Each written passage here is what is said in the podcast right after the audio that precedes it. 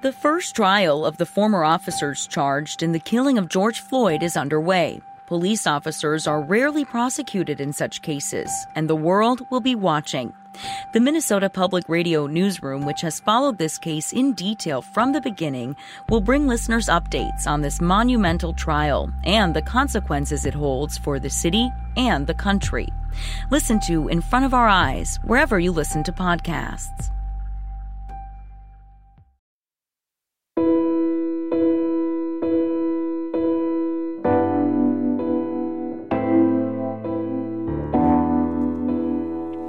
This is 74 Seconds.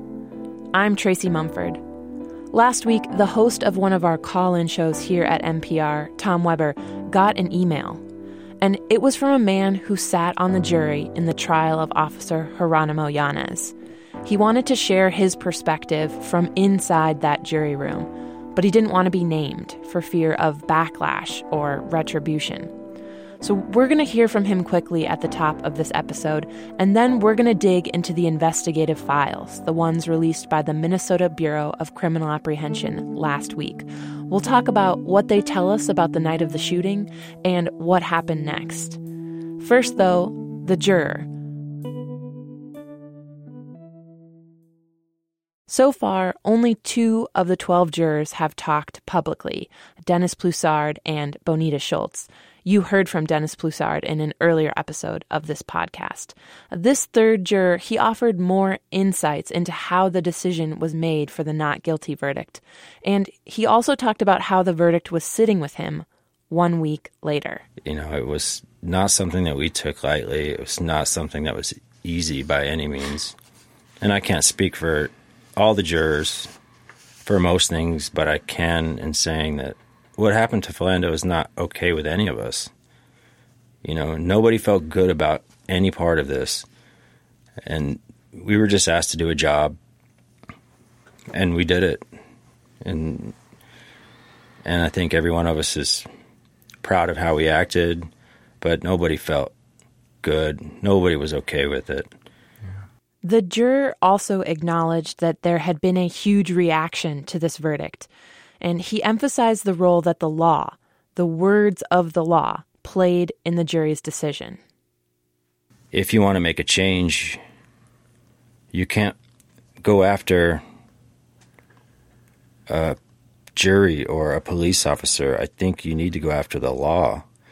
I don't know what that means. I've been thinking about it this week. I don't know how you go about doing that. Do you run for city council? I feel like Obama said it best when he was leaving office. I mean, just get involved. I don't know if that means contacting your your representative or your, your congressman or picking up a book and going to law school. I don't know how you do it, but I think people should figure out a way to make a difference. They should get involved, and it's the law. It's the law that people need to go after. For the full interview with this juror who has requested to remain anonymous, you can go to Twitter. Just find us at 74seconds MPR or go online at 74seconds.org to listen to the whole thing, including what the jury thought after they watched the dashcam footage. But now let's move on to the BCA files that were released last week. Again, it was more than 80 gigabytes. It was a 2,000 page report. There were hours of video. And we have our reporters, Jon Collins and Riham Feshir, here with me now to go through what was in them. Riham, let's start with you. What stood out in these files? There's a lot of really difficult stuff in these files. There's this video of Diamond Reynolds sitting in the back seat of a squad car with her four year old daughter after the shooting. You heard a snippet of this back in episode three when she was recording her Facebook Live. But um, with the camera going in the back of the squad car, it's uh, the full thing is really emotional and hard to listen to. Right. We we do have a snippet of that in episode three. Um, Diamond Reynolds, she's handcuffed. She's in the back seat with her daughter. The Facebook Live video cuts out, but the squad camera, so it goes beyond that. This was new for us to see. It does keep going. It goes on for quite a while, actually. And you see her little four year old with her. Reynolds is yelling and swearing, and her daughter begs her to stop. She doesn't want her to, as she put it, get shooted if she continued yelling. Um, This video goes on for an hour, and what we keep seeing through all of it is this deep, raw response to the trauma that just happened minutes before. We talked about this video a lot once we saw it and decided it didn't seem productive to play the whole thing. It's just trauma on display. But there's this one moment in the video where what just happened in the white Oldsmobile seems to crystallize and it, it brought into focus all these incredibly grown up things that this young, young girl was saying to her mom. I wish this town was safer. The other towns, we was living in. That's true. I don't want it to be like this anymore. Tell that to the police, okay? When they come, okay? Tell them you wish that they didn't have to kill people. This is important to understand what's happening here. This conversation isn't a conversation you expect a four year old to have to be addressing these issues of safety. She's struggling with this idea that you have to be polite and well behaved to not get shot. It's coming from this four year old.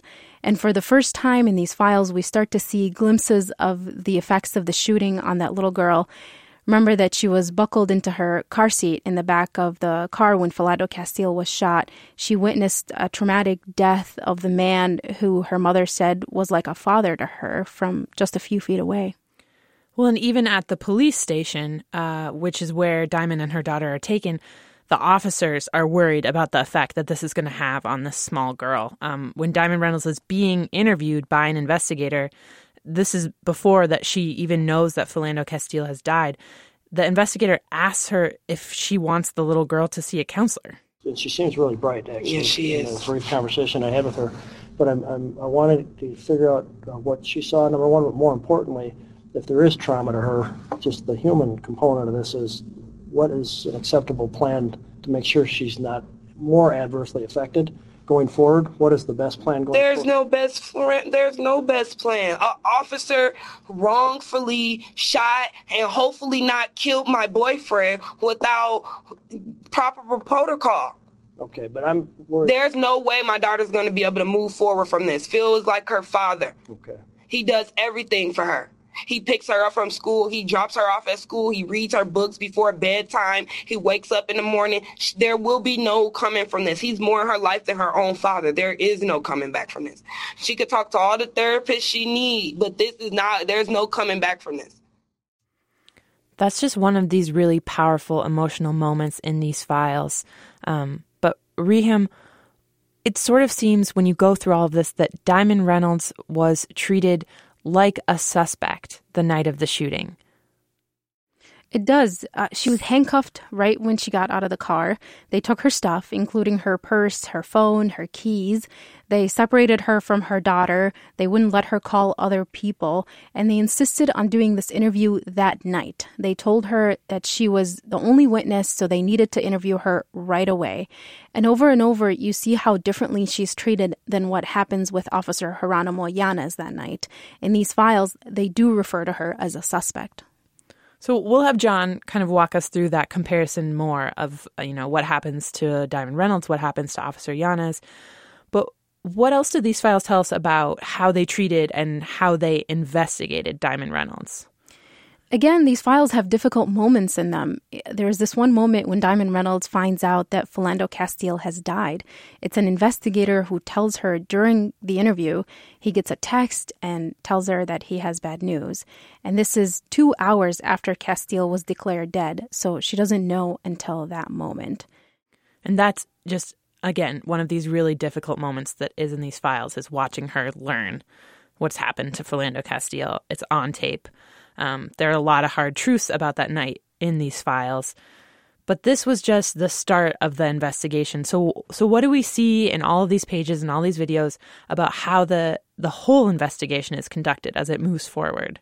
There is more information about how the investigation was conducted in the beginning and also throughout the whole process before the trial. Um, we don't know exactly what investigators were looking for, but they issued a search warrant for Diamond Reynolds and Philando Castile's social media accounts. They asked Facebook to keep that request private. They didn't want anyone, especially Diamond Reynolds, to know about the existence of the search warrant. But Facebook turned them down. The company called the request uh, for secrecy unconstitutional, and the investigators then backed off after that. Um, also, remember, investigators had Diamond Reynolds' phone, and Reynolds' attorney Larry Rogers accused the BCA of being on a fishing expedition. And part of why they were requesting all this, including several days of phone logs, text, and voicemails on Castile and Reynolds, was because they were trying to prove any connection between Castile and Reynolds and that armed robbery of the Super USA that put this all in motion. We know definitively that there was no connection, and the documents confirm that. But that was Yanez's story, and they followed up on that story.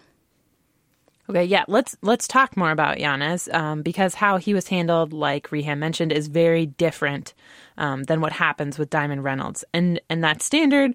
Yanez is an officer; he has the benefit of the doubt. But John, what can you tell us about what happened to Yanez after the shooting? Yanez had a huge support system almost right away. It was just minutes after the shooting, while Diamond Reynolds and her daughter were still in the back of the squad car, that two officers start to reassure Yanez that he did the right thing.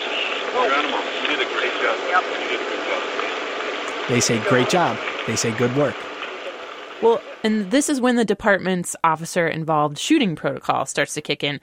So Yanez gets what uh, what they call a shadow. He gets another officer who sticks with him, who takes him to the station, walks him through what happens next. And and we don't know what they said as they drove back to St. Anthony because the audio was not activated in that car.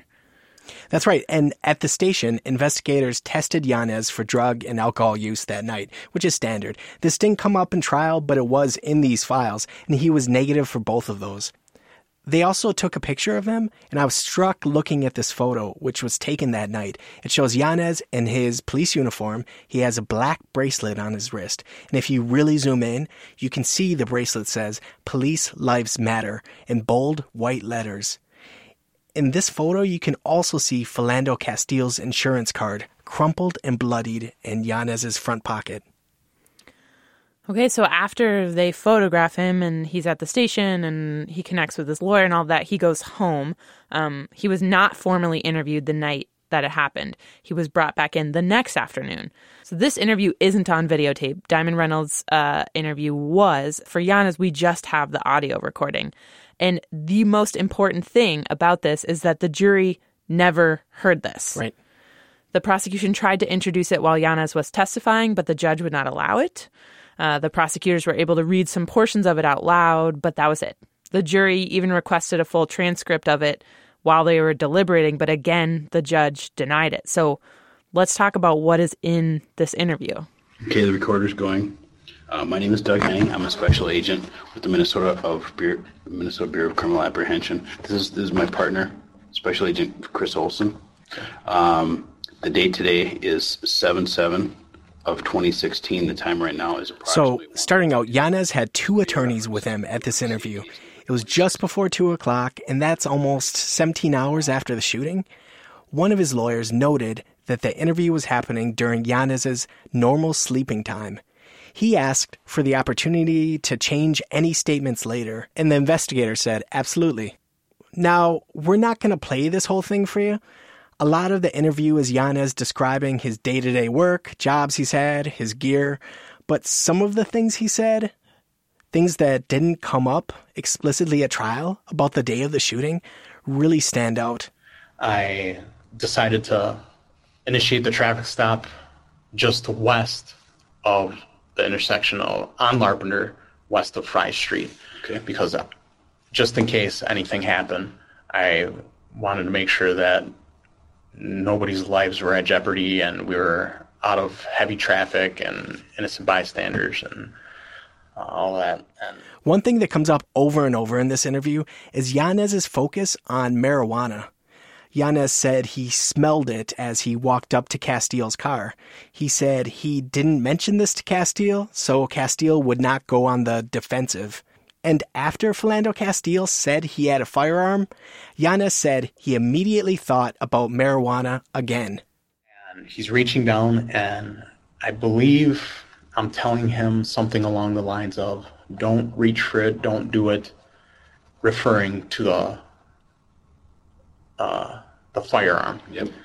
Because usually people that carry firearms carry them on their waistband, um, and or in between the seats, and being that the vehicle smelled, the inside of the vehicle smelled like marijuana.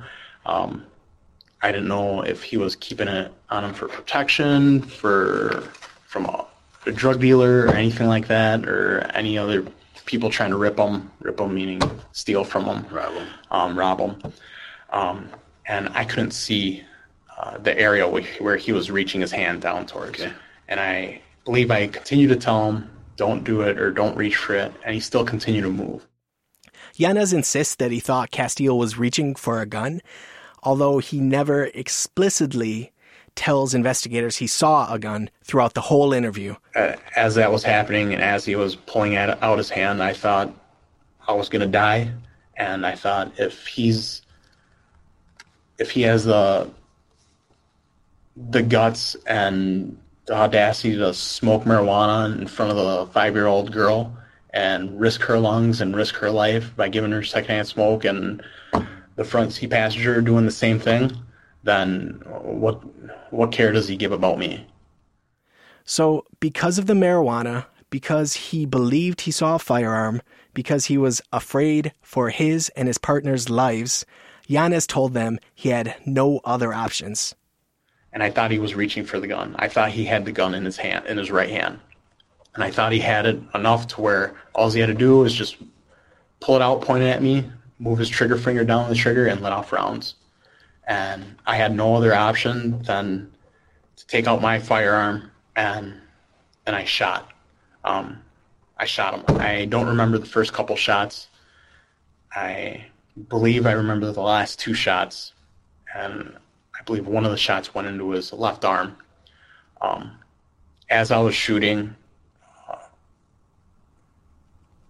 I I kept watching him, and I, I remember smelling the gun smoke and the bright flashes from the muzzle, and then I heard a couple pops uh, from my firearm. That is intense to hear Officer Geronimo Yanez describing the shooting in his own words. I know you heard it in court, but it was the first time that I had heard him describe what happened that night. Is there anything else in these files that stood out to you as you listened and read? Another thing that we didn't hear about in trial is that Yanez talked more about his experience pulling over people who were carrying guns. We know from the dash cam that there were five seconds between the time Castile said, Sir, I have to tell you, I have a firearm on me, and when Yanez fired the shots. During this BCA interview, Yanez insisted that he was comfortable pulling people over who had guns. It was routine. He says he did it all the time. And I've been comfortable with that, being on a traffic stop with somebody that has a firearm in the vehicle or on their person. You've had those people, you've directed those people to provide you with a driver's license, Correct. proof of insurance, Correct. normal requests during a traffic stop. Yes. Okay, without issue. Without issue. Okay. And uh, it's just, I hate to be redundant, but you, as you speak to us today, believe that that was a firearm in this person's hand? Yes. Okay. And it was, you described the color, or maybe you didn't, but it was, uh, I just knew it was dark and I could barely see, and I thought it was a firearm. And I thought he was going to shoot and kill me, and I thought he was going to shoot and kill my partner right after that. So, this interview with Geronimo Yanez lasted one hour and one minute. The transcript is about 27 pages, and we've posted it in its entirety on our Twitter account if you want to read it for yourself. Again, jurors, just like the guy we talked to at the start of this episode, never heard it. As we were going through these more than 2,000 pages of evidence and videos and search warrants and police reports, pressure has been building on the city of St. Anthony. Like we mentioned in the last episode, the city reached a nearly $3 million settlement with Valerie Castile, Philando's mother. Could I have people's attention, please? Uh, I assume you're not all here for the audit report, so I will. Uh, let me just tell you how we conduct business and how this will happen. And this week, Uh, a 100 through our normal protesters packed the St. Anthony City Council meeting. They are calling for the mayor to resign. They're calling for Yanez to be fired without getting a payout. The theory that he could be paid or get some kind of severance after he cost you $3 million, killed a man, and pissed the whole damn nation off is appalling.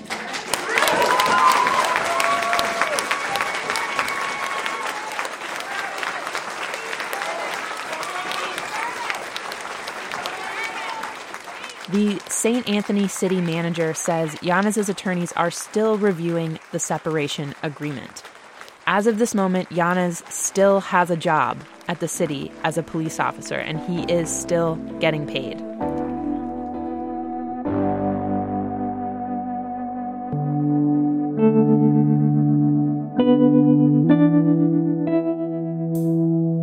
As we approach the one year anniversary of Philando Castile's death, we want to hear how this case has affected you and your community.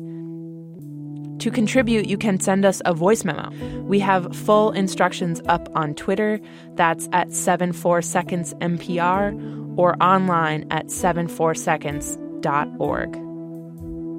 I want to give a special thanks this episode to Peter Cox, Tom Weber, Julie Seipel, and Cody Nelson. Again, if you have not yet subscribed or reviewed 74 Seconds on whichever podcast platform you've been listening to us, please take a moment and do so. It really does help new listeners find the show.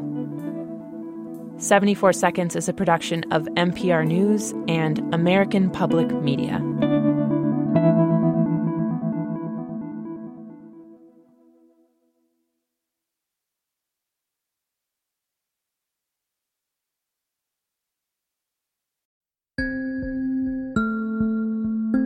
This is Tracy from 74 Seconds, and we wanted to let you know that our colleagues at APM Reports just launched the new season of their award winning podcast, In the Dark.